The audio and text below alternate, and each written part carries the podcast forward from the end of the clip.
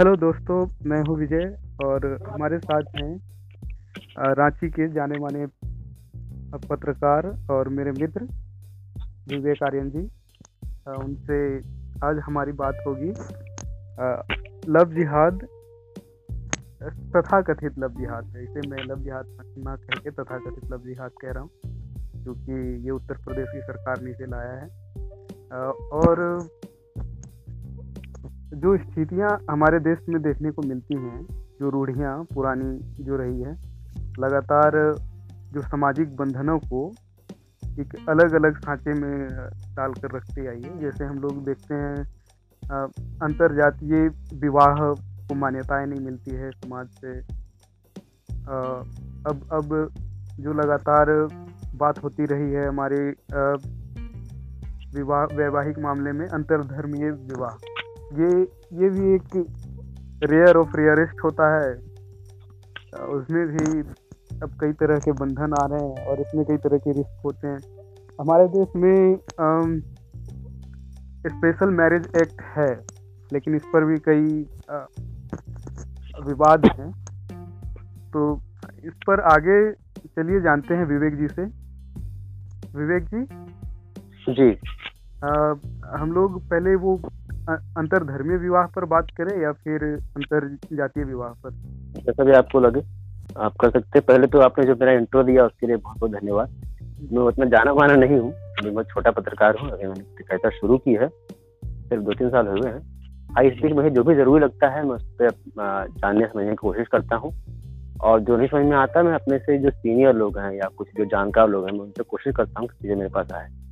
तो हाँ आप, आप अपना सवाल पूछिए फिर हम शुरू करते अ, मैं अपना सवाल शुरू करता हूँ अ, अंतरजातीय विवाह से लेकर। हम्म, उसके बाद हम लोग आएँगे अंतरधर्मीय अंतरजातीय विवाह में जो इस तरह की जो अड़चने आती है जिस पर दो परिवारों की सहमति शायद ही हो पाती है या फिर वैवाहिक मामले में अगर दो प्रेमी आगे कहानी को बढ़ाने की कोशिश करते हैं तो उस पर ऑनर किलिंग तक हो जाती है या फिर परेशान किया जाता है। इन चीज़ों को आप जो भारतीय समाज में घटित हो रहा है इसे आप कैसे देखते हैं? देखिए मैं बहुत खुले तौर पर ये बात कहता हूँ।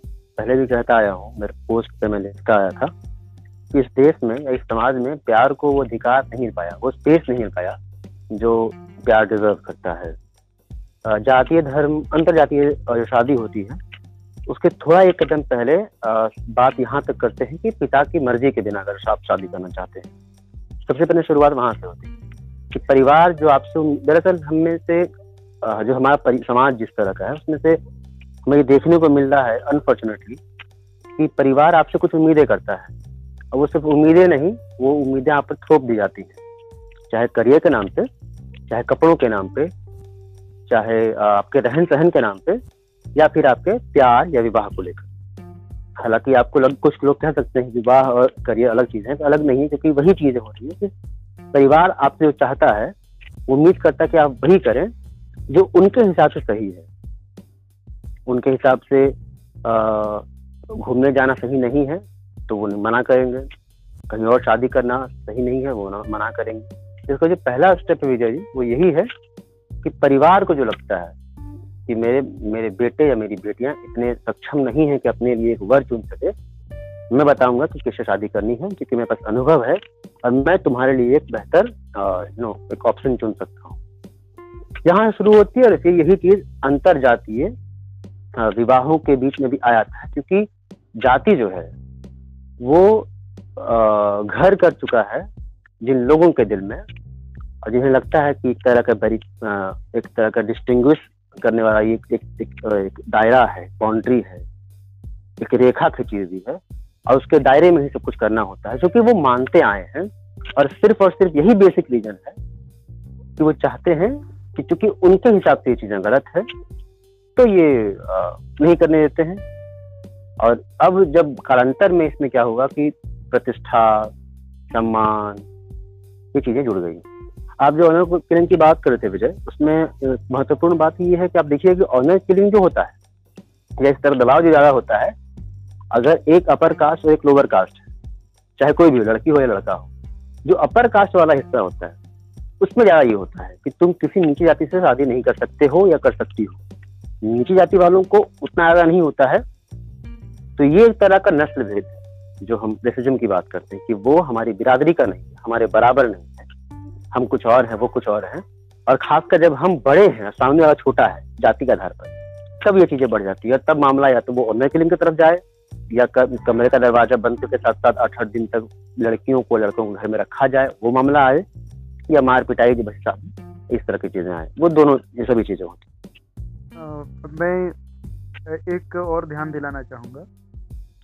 किसी एक सभा में आरएसएस के सर संचालक जी हैं जो मोहन भागवत जी हैं हम्म। उन्होंने कहा था कि शादी दो परिवारों का मामला है इसमें क्योंकि ये अंतर जातीय विवाह को लेकर था जिसमें वे कहते हैं कि शादी दो परिवारों का मामला है तो इसमें दो परिवारों के लोगों का जो मन होता है उसके अनुसार हम्म। विवाह होता है या दो लोग मिलते हैं उसके हिसाब से यानी परिवार को लेकर ये बात कही जाती है लेकिन ये अंतर जातियों को लेकर हम जब इसको पुसअप आगे बढ़ाते हैं हम्म। तो अंतरधर्मीय विवाह जो आता है तो इसमें स्टेट मतलब सरकार या राज्य का दखल इसको आप कैसे देखते हैं ये दखल क्यों ज़रूरी है क्योंकि एक एक तरफ़ तो कहते हैं कि ये परिवारों का मामला है और ऊपर हम्म। से अब सरकार इस पे दखल दे रही है सरकारी मामला इसमें आ रहा है जी।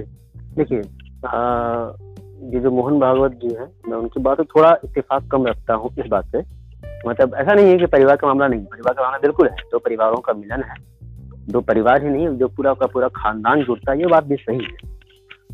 लेकिन मैं कह रहा हूँ कि इससे ज़्यादा बड़ी बात यह है कि ये दो इंडिविजुअल का मिलन है। मेरा कहने का सिर्फ़ मतलब ये विजय जी, कि जब हम ये कहते हैं कि दो परिवारों का मिलन है तो हम इंडिविजुअल को भूल जाते हैं। उस व्यक्ति को, उन दोनों व्यक्तियों को, जिनको शादी करनी है, उनको तवज्जो देना बंद कर देते हैं। और यही वजह कि हम परिवार पर चले आते हैं। अब चूँकि परिवार एक समाजी दायरे से बंधा हुआ है, या परिवार का जो मुखिया है, वो एक सोशल रिस्पॉन्सिबिलिटी अपने ऊपर कैरी कर रहा होता है, जो कि उनके अनुसार ये है कि समाज में तय की गई मान्यताओं को पूरा करना। जिसके अगेंस्ट अगर वो इंडिविजुअल जिनको शादी करनी है, वो जा रहे हैं तो परिवार इसलिए रोक रहा है, क्योंकि फिर वही बात कि यह शादी दो इंडिविजुअल के बीच में नहीं, बल्कि दो परिवारों के बीच में है, ऐसा एक नैरेटिव खड़ा कर दिया गया। यह बात सही भी है, दो परिवारों का मिलन है, लेकिन हम यह भूल जाते हैं कि उससे ज़्यादा ज़रूरी ये बात है कि दो इंडिविजुअल ढंग से रहे। और इन दोनों की स्वायत्तता है, इन दोनों की स्वीकार्यता है, और इन दोनों का अधिकार है अपने हिसाब से चुन लेना।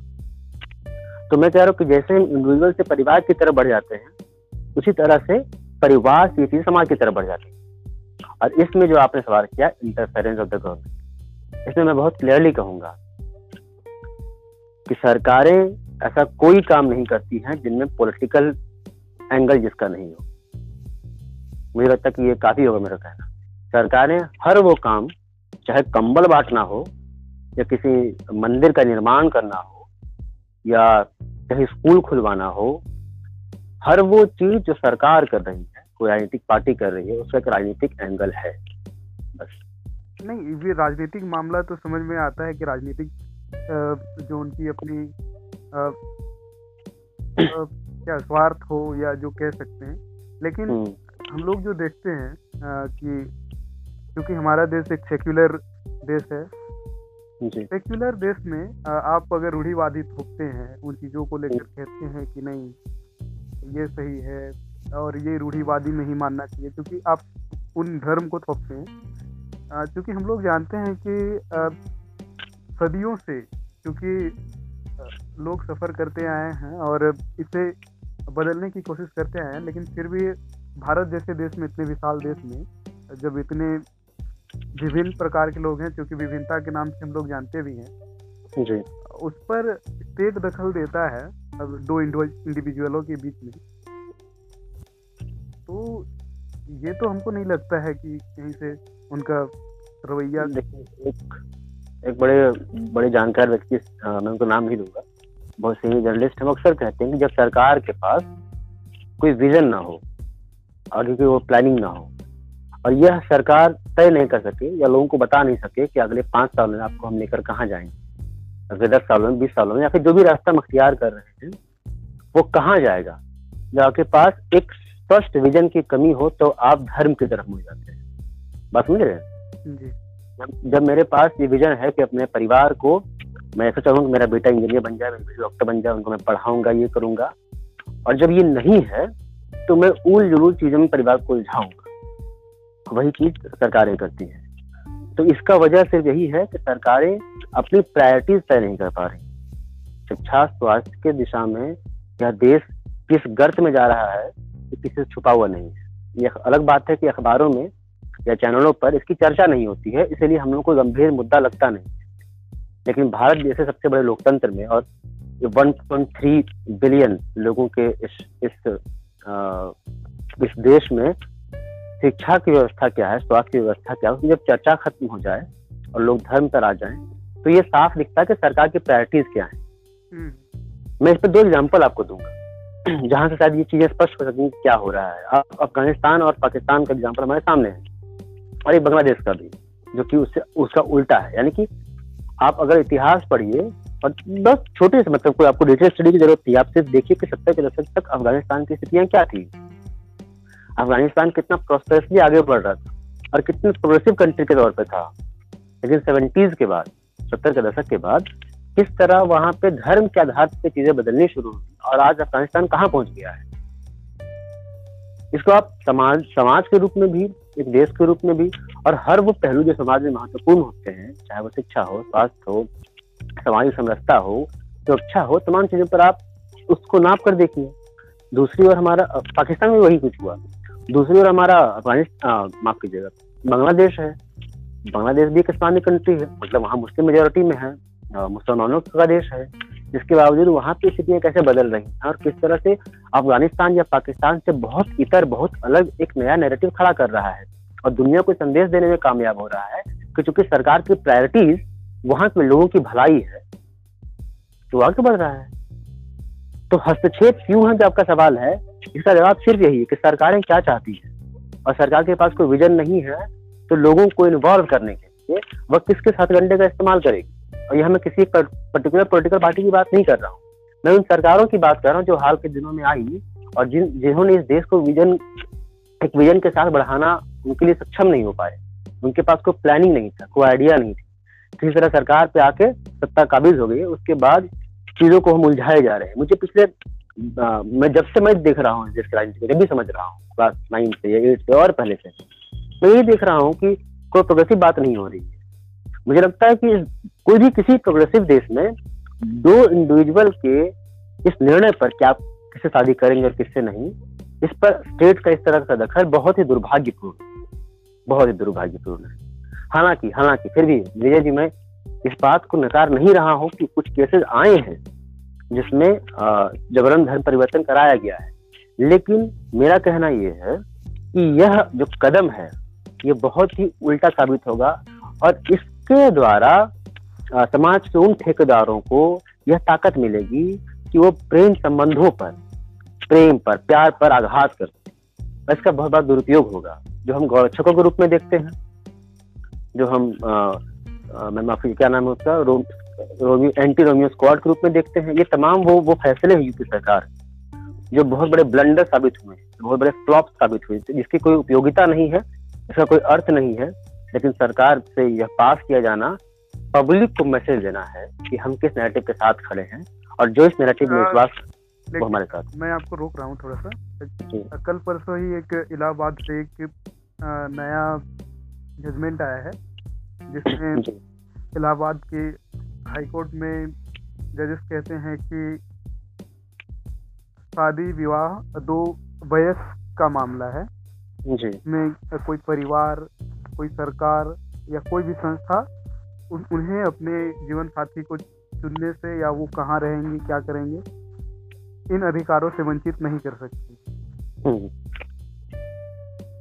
तो ये तो एक लेकिन ठीक उसी दिन में फिर इस तरह का कानून लब जिहाद लाया जाता है और फिर लागू कर दिया जाता है उसी स्टेट में देखिए इलाहाबाद हाईकोर्ट और सरकार यूपी सरकार के बीच में जो जिस तरह के हम देख रहे हैं विरोधाभास देखने को मिल रहा है वो नई बात नहीं इसके पहले सीए कानून से लेकर आप शुरू करिए उसके पहले भी। इलाहाबाद कोर्ट ने लगातार सरकार को मतलब ये उनको आ, कहा है निर्देश दिया है या उनको धुतकारा है कि आपका एक फैसला गलत है चाहे वो उनके नामों के जो होर्डिंग्स लगा दिए गए थे ये समर्थकों को वो वो वहाँ शुरू करिए। बाकी बाद में बीच में भी कई बार ऐसे मामले आप अब भी जानते हैं मैं भी जानता हूँ कि आए जब इलाहाबाद हाईकोर्ट ने सरकार को निर्देश दिया या कहा कि ये गलत है।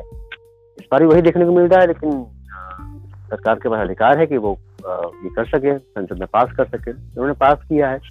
मैं आपके सवालों से उत्तर एक बहुत ज़रूरी बात कहना चाहूँगा। जो जो आपने मुझे इंटरव्यू के लिए बताया मेरे दिमाग में आया कि मैं ज़रूर इस बात को रखूँगा, शायद ये मेरे, मेरी बातों का सबसे महत्वपूर्ण बिंदु यही है मैं चाहूँगा आप सुने।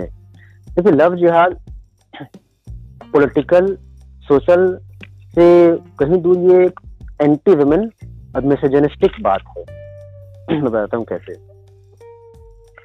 लव जिहाद का जो पूरा कॉन्सेप्ट है, चाहे वो इधर से हो रही है, उधर से हो रही है लव जिहाद की जो पूरा जो कॉन्सेप्ट ये शब्द है, ये अपने आप में बहुत ज़्यादा मेसोजेनिस्टिक है एंटी वुमेन है पेट्रियार्कल है। क्योंकि जब भी हम लव जिहाद कहते हैं, इसमें औरत को, लड़की को, हम एक कम्युनिटी की तरह देखते हैं। यानी कि मैं अगर लड़का हूँ तो फिर से शादी करता हूँ। अगर वो लड़की है तो आप देखिए इसमें समस्या लड़की वालों को है, न कि लड़कों को। और इसीलिए ये कहा जाता है कि क्यों नहीं कोई हिंदू लड़का मुस्लिम लड़के से शादी करके ऐसा करता है? यानी कि अगर ऐसा हो तो जब हम हिंदू लड़के की बात, में लड़का पक्ष चाहे जो भी हो, हिंदू का हो या मुसलमान का हो, अपने आप को सुपीरियर मान लेता है। और लड़की पक्ष जो हो, ये अपने आप को इंफीरियर मान लेता है। और इसीलिए लड़की का अपने धर्म की लड़की का, चाहे वो कोई भी धर्म बात कर रहा धार्मिक नहीं हो रहा, अपने धर्म की लड़की का दूसरे धर्म के लड़के के साथ जाना हमारे लिए बुरा है। लेकिन मेरे धर्म का लड़का अगर दूसरे धर्म की लड़की शादी करे तो ये हमारे लिए कोई परेशानी की बात नहीं है, इसमें कोई जिहाद नहीं यह डिस्क्रिमिनेटरी है। लड़का और लड़की को हम अलग अलग पैरामीटर्स पे देख रहे हैं, लड़की को एक वस्तु समझ रहे हैं जिसको लड़का लेकर आ रहा है। जो इस पर जो हम लोग लगातार जो बात करते रहे हैं एक्सट्रीम हम्म। पैट्रियार्की जिसको हम लोग कहते हैं। बिल्कुल है बिल्कुल है। और इस बात में मुझे लगता है कोई भी या सुनने वाला कोई भी व्यक्ति जो इस बात को गहराई में जाकर सोचे समझने का प्रयास करे कि मैं या आप या इस, इसका मतलब क्या मैं क्या कहना चाह रहा हूँ तो स्पष्ट रूप से समझ में आता है कि यह पेट्रियार्की ही है जब हम किसी लड़की को कम्युनिटी समझते हैं ऐसा लगता है कि हम उसे लेकर अपनी कम्युनिटी में आ रहे हैं। क्यों नहीं जब दो इंडिविजुअल मिल रहे हैं? और दोनों का उस शादी में बराबर का हक है बराबर अधिकार है और बराबर कंट्रीब्यूशन भी है तो क्या फ़र्क पड़ता है कि लड़की किस तरफ़ से हो लड़का किस तरफ़ से? एक एक चीज़ मैं अंतिम बात अंतिम बात लेकिन लड़की अगर दूसरे पक्ष की हो तब इन लोगों को दिक्कत नहीं होती। है लव जिहाद तभी है लव जिहाद तभी है जब लड़का दूसरे पक्ष का हो लड़की इस पक्ष की। जी। आ, मेरा वो टेक्निकल चीज़ों को लेकर है जो शादी ब्याह को लेकर जो कही जाती है। जब हम लोग टेक्निकल विवाह में हम लोग जो आते हैं जो विवाह हमारे देश में दो तरह का है हम्म। एक स्पेशल मैरिज एक्ट टाइप का हम्म। में अंतर धर्मीय लोग विवाह करते हैं और एक पारंपरिक जो धार्मिक विवाह है हम्म। जिससे जैसे मान के चलिए कि एक आर्य समाज वाला विवाह एक उदाहरण के तौर पे और एक इस्लामिक विवाह मान के एक दो चीज़ लेके चलते हैं या तो फिर अपना वो क्रिश्चियन विवाह या कुछ भी हो सकता है। या फिर कोई भी। तो हम लोग जो देखते हैं क्योंकि जब अंतरधर्मीय विवाह का जब बात हम लोग आता है क्योंकि हम्म।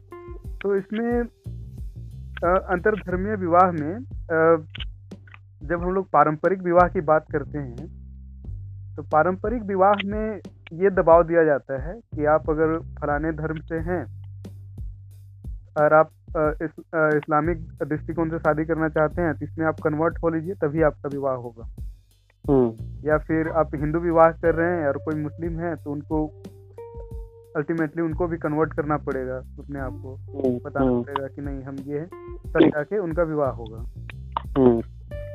लेकिन स्पेशल मैरिज एक्ट में जैसा कि मुझे बहुत ज़्यादा पता नहीं है लेकिन आ, मैं लगातार जो सुन रहा हूँ उसके हिसाब से मैं कह रहा हूँ कि जब स्पेशल मैरिज एक्ट होता है तो जैसे ह्यूमिलिएट करने टाइप में कि एक महीने तक जो स्पेशल मैरिज एक्ट के तहत विवाह कर रहे होते हैं उन कपल हम्म। की एक महीने तक रिव्यू के लिए फ़ोटो बाहर रखी जाती है ऑफ़िस के बाहर में एस ऑफ़िस के बाहर में।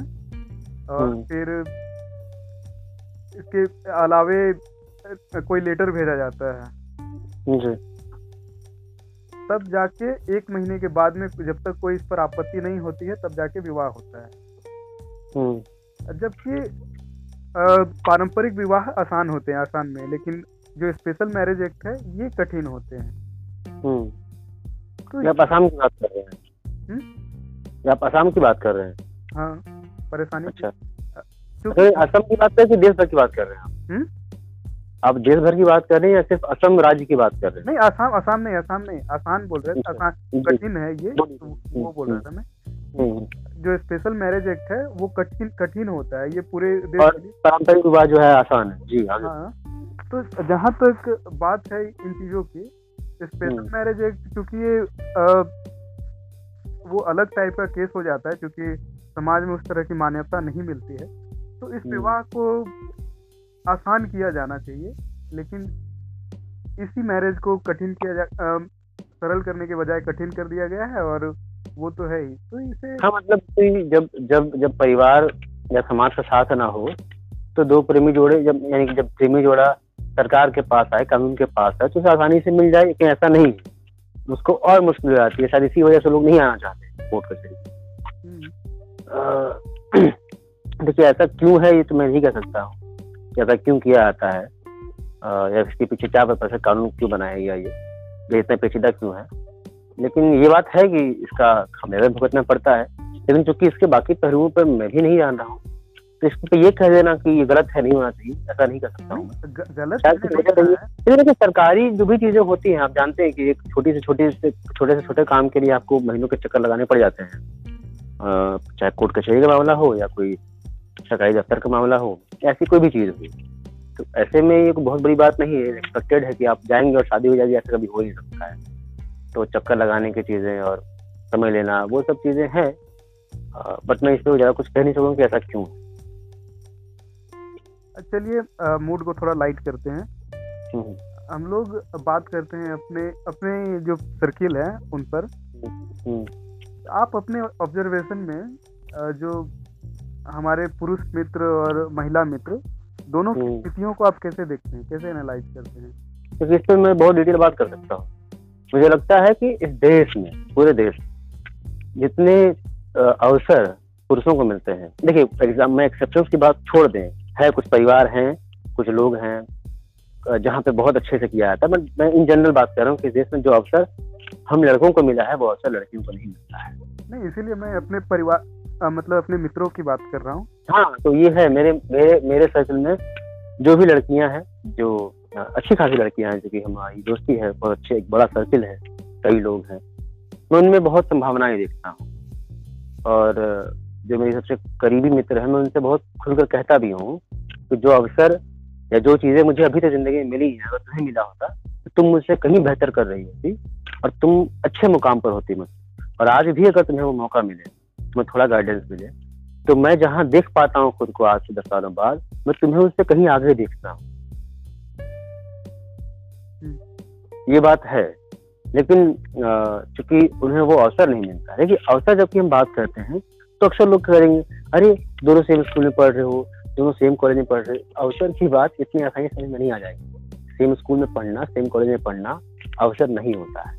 अवसर ये होता है कि रात के दस बजे तक प्रभात खबर के किसी प्रोग्राम में बैठकर जब मैं राहत इंदौरी, मैं एग्ज़ाम्पल दे रहा हूँ, हालाँकि राहत इंदौरी जागरण कार्यक्रम में आए थे, मैं चलिए रस्किन बॉन्ड को जब मैं सुन रहा था तो हमें लड़कियाँ नहीं थी, क्यों नहीं थी? क्योंकि वो काफ़ी रात का समय था और वहाँ उन्हें अलाउड नहीं था। जैसे ब्लू में प्रभात खबर के किसी बड़े कॉन्क्लेव में बैठकर रात के नौ बजे तक उनके सेमिनार को सुन रहा था, वहाँ मेरे साथ मेरी महिला मित्र नहीं थी। मेरी लड़कियाँ कोई दोस्त नहीं थी। जब मैं कहीं और गया। मतलब वो है वो चीज़ जो मैंने देर रात की या कहीं दूर जाकर की। मैं लोहतगा गया जब अपने स्कूल के दौरान, अपने कॉलेज के दौरान। वो नहीं मिल सका। यहाँ तक कि जब मैं दोस्तों के साथ घूम कर सड़क पर मैं जब अपने घर पहुँचा हूँ रात में, तभी मेरी जो लड़की है, मेरे दोस्त घर पे रही। उनका जो ऑब्जर्वेशन का दायरा जो है वो बहुत कम है। हम जितना कुछ ऑब्ज़र्व कर पाते हैं, रात रात की रांची, वो उन लोगों ने नहीं देखी। तो चूँकि ऑब्जर्वेशन का जो स्लॉट है, जो एक कहेंगे हम, जो सैंपल है सैंपल साइज़ ऑब्जर्वेशन वो बहुत कम है उनके पास। यह भी अवसर में गिना जाना चाहिए। यह भी अवसर ही है, जिससे क्योंकि अब जैसा मैं छोटा सा एग्ज़ाम्पल यार औरतें जो है, वो दिन भर यही सब बात करती है मेकअप लिपस्टिक और यही सब।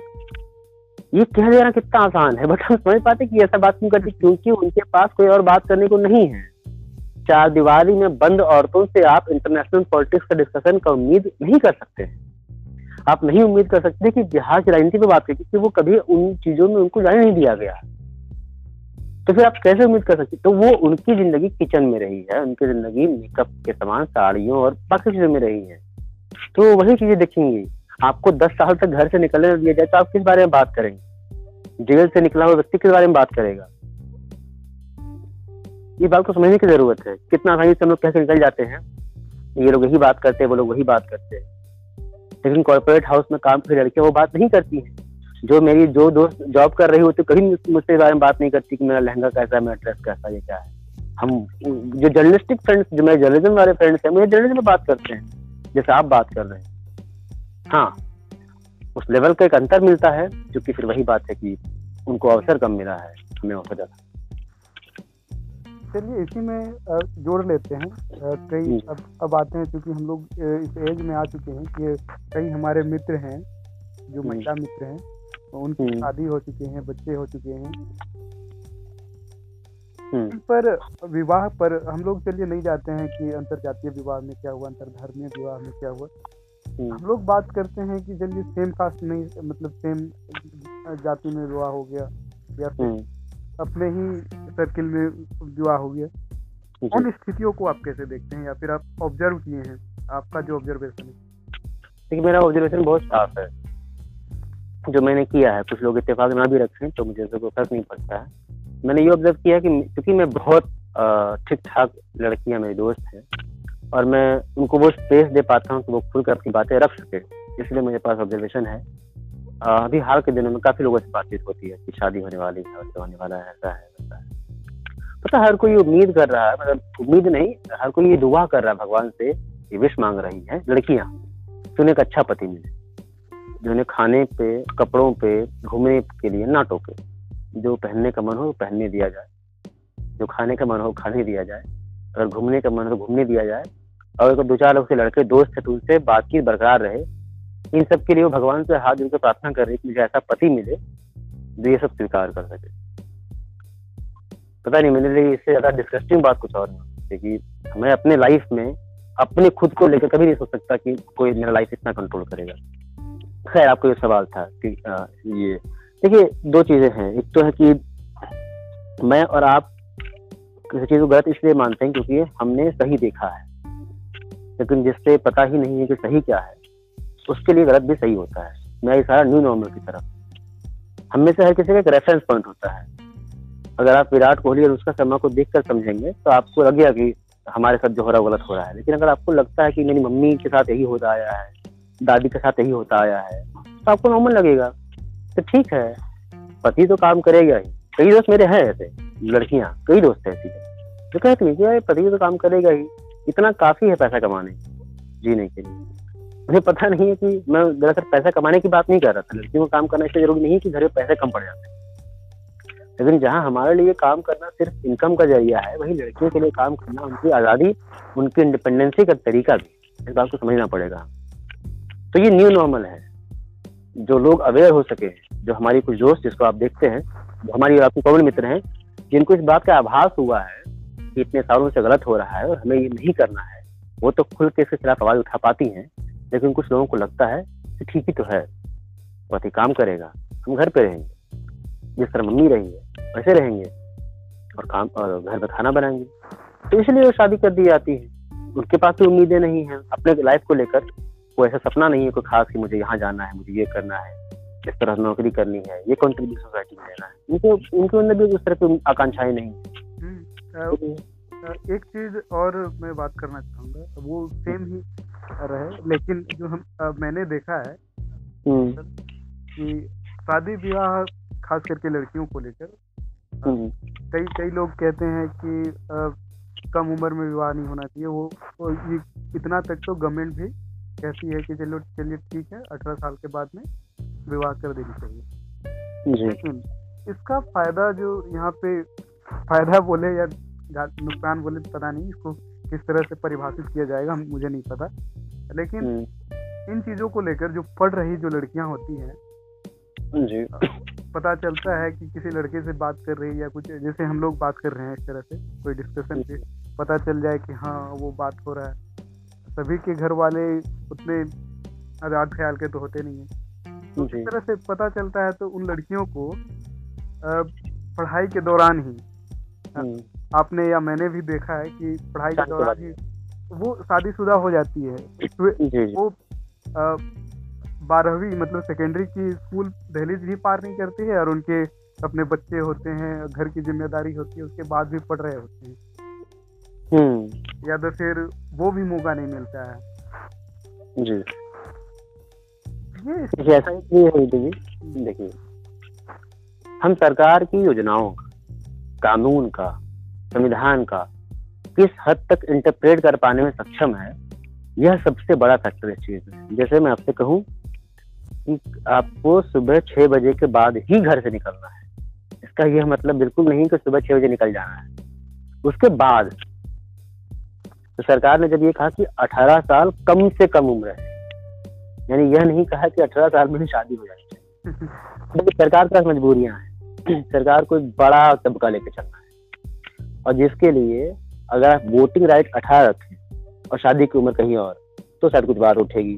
तो जब अडल्ट हो जा रहा है अठारह में सोचने समझने और डिसीज़न लेने की शक्ति अठारह में हो जा रही है तो शादी की बात इक्कीस तक की। अब मैं खुद भी ये बात कहूँगा क्योंकि अगर इक्कीस मैरिज इक्कीस तक शादी का हो तो इसका मतलब आप अठारह के पहले प्यार मोहब्बत नहीं, वो नहीं ठीक है ठीक है भाई मैं रोक रहा हूँ। मैं बता रहा मैं बता रहा हूँ कि इसीलिए वो अठारह है।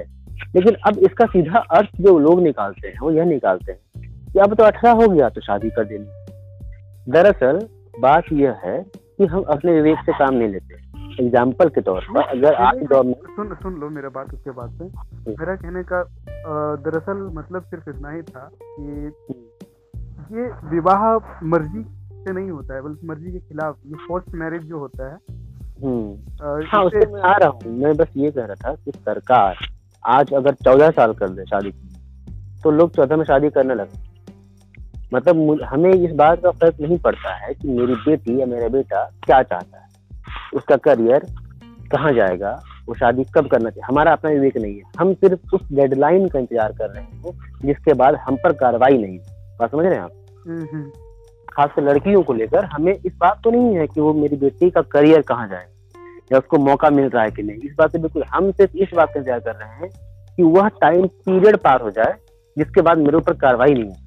इसके बाद हम, वो चाहे चौदह हो, चाहे बारह हो, चाहे अठारह हो, चाहे सत्रह हो, चाहे पंद्रह हो, हम शादी करवाने को राज़ी हैं। As soon as girl crosses marriage time marriage age ये हो जाएगा तो शादी करवा देंगे। अब कई प्रोपागेंडा जो चली है कि लड़की तो पराया धन होती है और लड़की तो मैं से किसी मैं इसमें से किसी बात पे इत्तेफाक नहीं रखता हूँ बहुत ही घटिया और बहुत ही बेहुदा बातें हैं। इसमें कई गाने भी बनते आए हैं हम लोग सेलिब्रेट करते आ रहे हैं। शादियों में बजते हैं ये गाने की अ, मैं तो उड़ के चली और ऐसा चिड़िया उड़िया बहुत बहुत अजीब बात है ये सब। ये सब पूरा पेट्रियार्कल सिस्टम में किया हुआ है खुले सब सब विरोध करते हैं। ये चीज़ें गलत नैरेटिव है। और हम बचपन से ही बच्ची को उसके दिल में भरते रहते हैं कि तुम्हारा घर नहीं तुम्हारा घर नहीं। हमें दिखता नहीं कि इसका असर कितना बड़ा होगा। कि मतलब आप इसको ऐसे सोचिए मैं थोड़ा मैं थोड़ा इसे इसी बात पर मैं आ रहा हूँ। ये बात शायद मेरे बहन पर भी भरा जा रहा होगा मेरी माँ के द्वारा या फिर उन्होंने हो है। या फिर दूसरे के घर में भी यही कि ये तुम्हारा घर नहीं है तुम वहाँ पे हम्म। जाओगे तो देख लेंगे कि तुम्हारा कैसा ज़िंदगी होगा ऐसे टाइप में।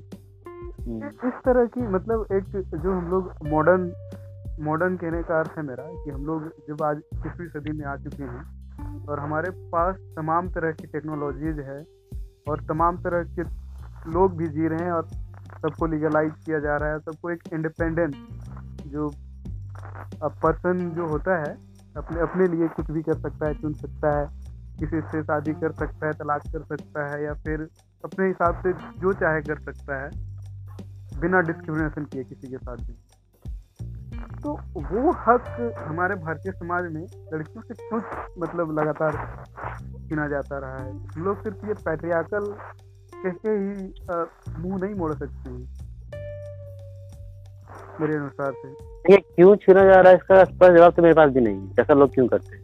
मेरे पास सिर्फ़ इतना जवाब है, ऐसा जो मुझे लगता है, ऐसा सिर्फ़ लोग इसलिए करते हैं, क्योंकि हम में से हर कोई यह चाहता है कि जो मेरे लिए सही है, वो बाकी लोग के लिए भी सही है। और खासकर हम, आप देखते हैं, आप शादी को छोड़िए, दूसरी बातों को देखिए तो आप देखेंगे बड़ा भाई छोटे भाई को पर थोपता है कि ये गलत है, ये नहीं, ये करो, ये नहीं, वो करो। यही चीज़ आगे जाकर ये चीज़ मतलब इस, यह रूप रहता है कि मैं बताऊँगा आपके लिए कौन क्या सही है, क्या नहीं। और इस पे सरकारें चुप रहती है, क्योंकि किसी देश या समाज में निर्णय लेने की स्वतंत्रता यह छीन लिया जाए, इससे खराब चीज़ कुछ और नहीं हो सकता है आपकी स्वतंत्रता जो आप आप जो भी अपने लाइफ के साथ करना चाहते हैं, वह छीन लिया जाए, इससे बुरा कुछ और नहीं होता है। और यही यहाँ पे हो रहा है कि आप किससे बात करेंगी, किससे शादी करेंगी, कहाँ रहेंगी, कहाँ क्या खाएँगी, क्या पहनेंगी, ये सब कुछ, कोई और तय करता है उनके ये बहुत अजीब है। हालाँकि लोगों को लगता है सामान्य है, लेकिन बहुत अजीब है। और अजीब यह है कि अगर चौदह साल की लड़की किसी और से बात कर रही है परिवार लोग खटकता है लेकिन उसी चौदह साल की लड़की का शादी करवा देते हैं। क्योंकि लड़की किसी और से बात करती है तो अब तुम बात नहीं करो शादी करो किसी और से। क्योंकि उसको तुमने चुना था और यह लड़का तुम्हारे लिए हम चुन कर दे चलिए एक एक व्यक्ति पर बात करते हैं आपको इसी टॉपिक में। आज एक महापुरुष समाज सुधारक का जन्मदिन पुण्यतिथि है माफ़ कीजिएगा जन्मदिन कह रहा था मैं। पुण्यतिथि है नाम है महात्मा ज्यो, ज्योतिबा फुले शायद आप इसके बारे में सुना होगा। जी जी। तो उनके जो हम हम लोग जो उस समय पता नहीं अठारह सौ भूल गया मैं कब था उनका। अठारह सौ के आसपास उनका उनका जन्म हुआ था। ईश्वर चंद्र विद्यासागर के बाद उनका जन्म हुआ था। अठारह सौ पचपन छप्पन के आसपास। जी उस समय जो एक बात चली कि लड़कियों को पढ़ना चाहिए या पढ़ाया पढ़ाया जाना चाहिए इसके हम्म। खिलाफ भी उस समय जो था आ, जो एक बात चलती थी कि लड़कियाँ पढ़ के क्या करेंगी या तो पढ़ने का हक ही नहीं है जी जो वेस्टर्न वेस्टर्न सोसाइटीज जब यहाँ पे आना शुरू हुई हम्म।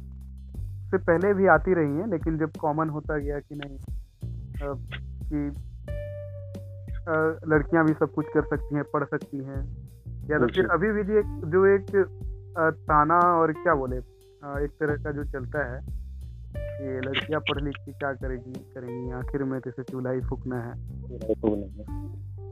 एक एक अजब तरह का विडम्बना है। आप तो देखिए कि हम लोग हमेशा से सुपीरियर सुपीरियर करते हैं।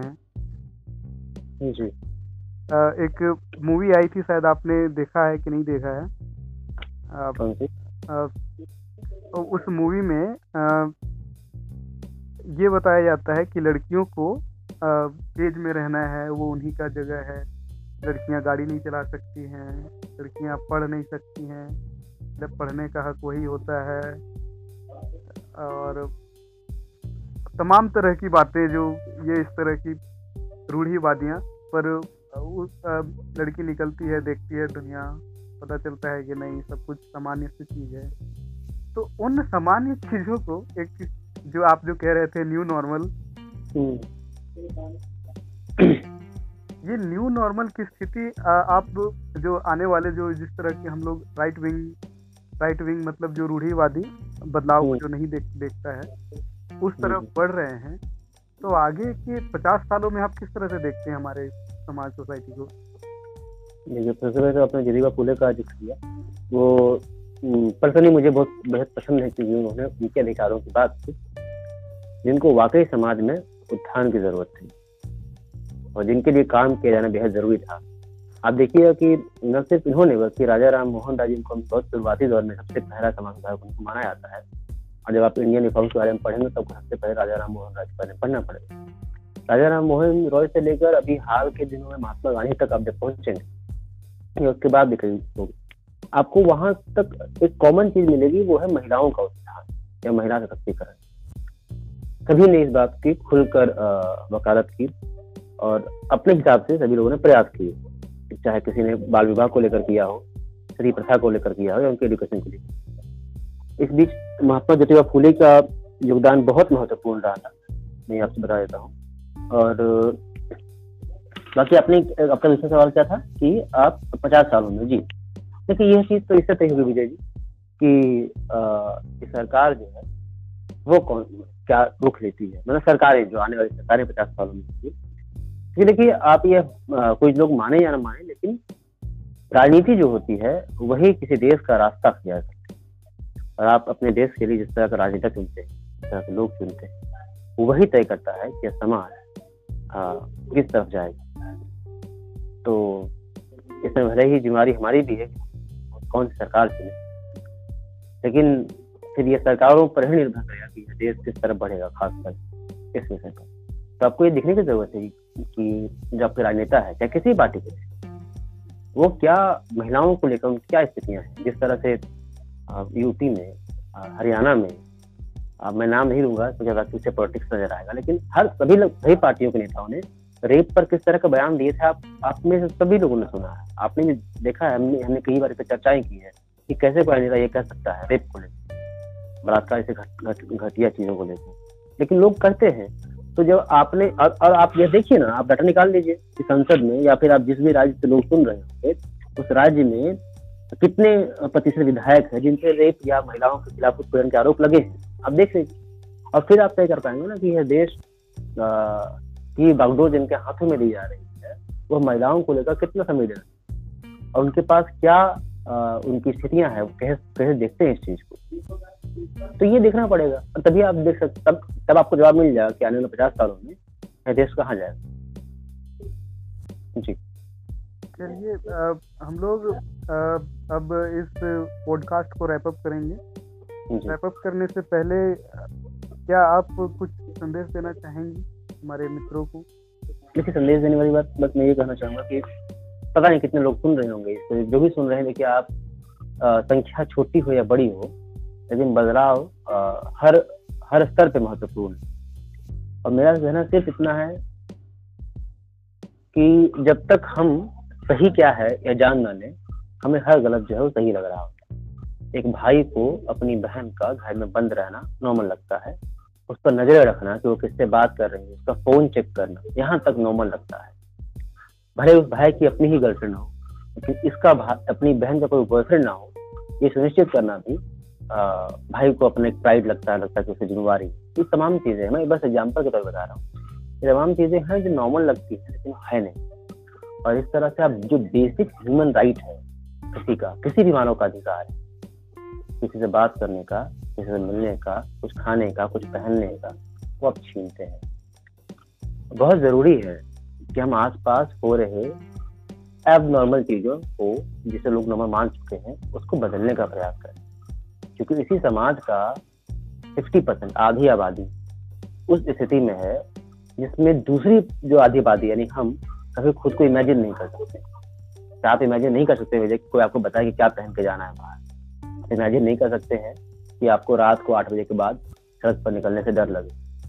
तो ये चीज़ें हमें अपने स्तर पर सोचने की ज़रूरत है। जो भी लोग सुन रहे हैं, मुझे लगता है इस देश में सबसे अधिक कोई काम की जाने की ज़रूरत है तो महिला सशक्तिकरण के साथ की जाए और वो सशक्तिकरण नहीं, जो सिर्फ़ हम चार एग्जाम्पल्स लेके, किरण बेदी का, कल्पना चावला का, सुनीता विलियम्स एग्ज़ाम्पल लेके, जो तथा कथित जो घटिया नेरेटिव है, वो सेट करते हैं कि सब कुछ बदल रहा है, उस पर नहीं। वाकई स्थितियों पर हम बात करें कि पढ़ लिखने के बावजूद कॉलेज में पढ़ने के बावजूद क्या लड़कियों को अपना जीवन साथी तय करने का या फिर कुछ भी तय करने का अधिकार मिल पा रहा है?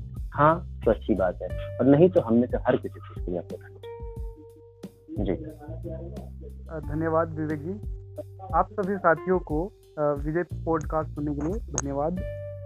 आगे एक नई पॉडकास्ट लेके आएँगे। तब तक के लिए नमस्कार। नमस्कार।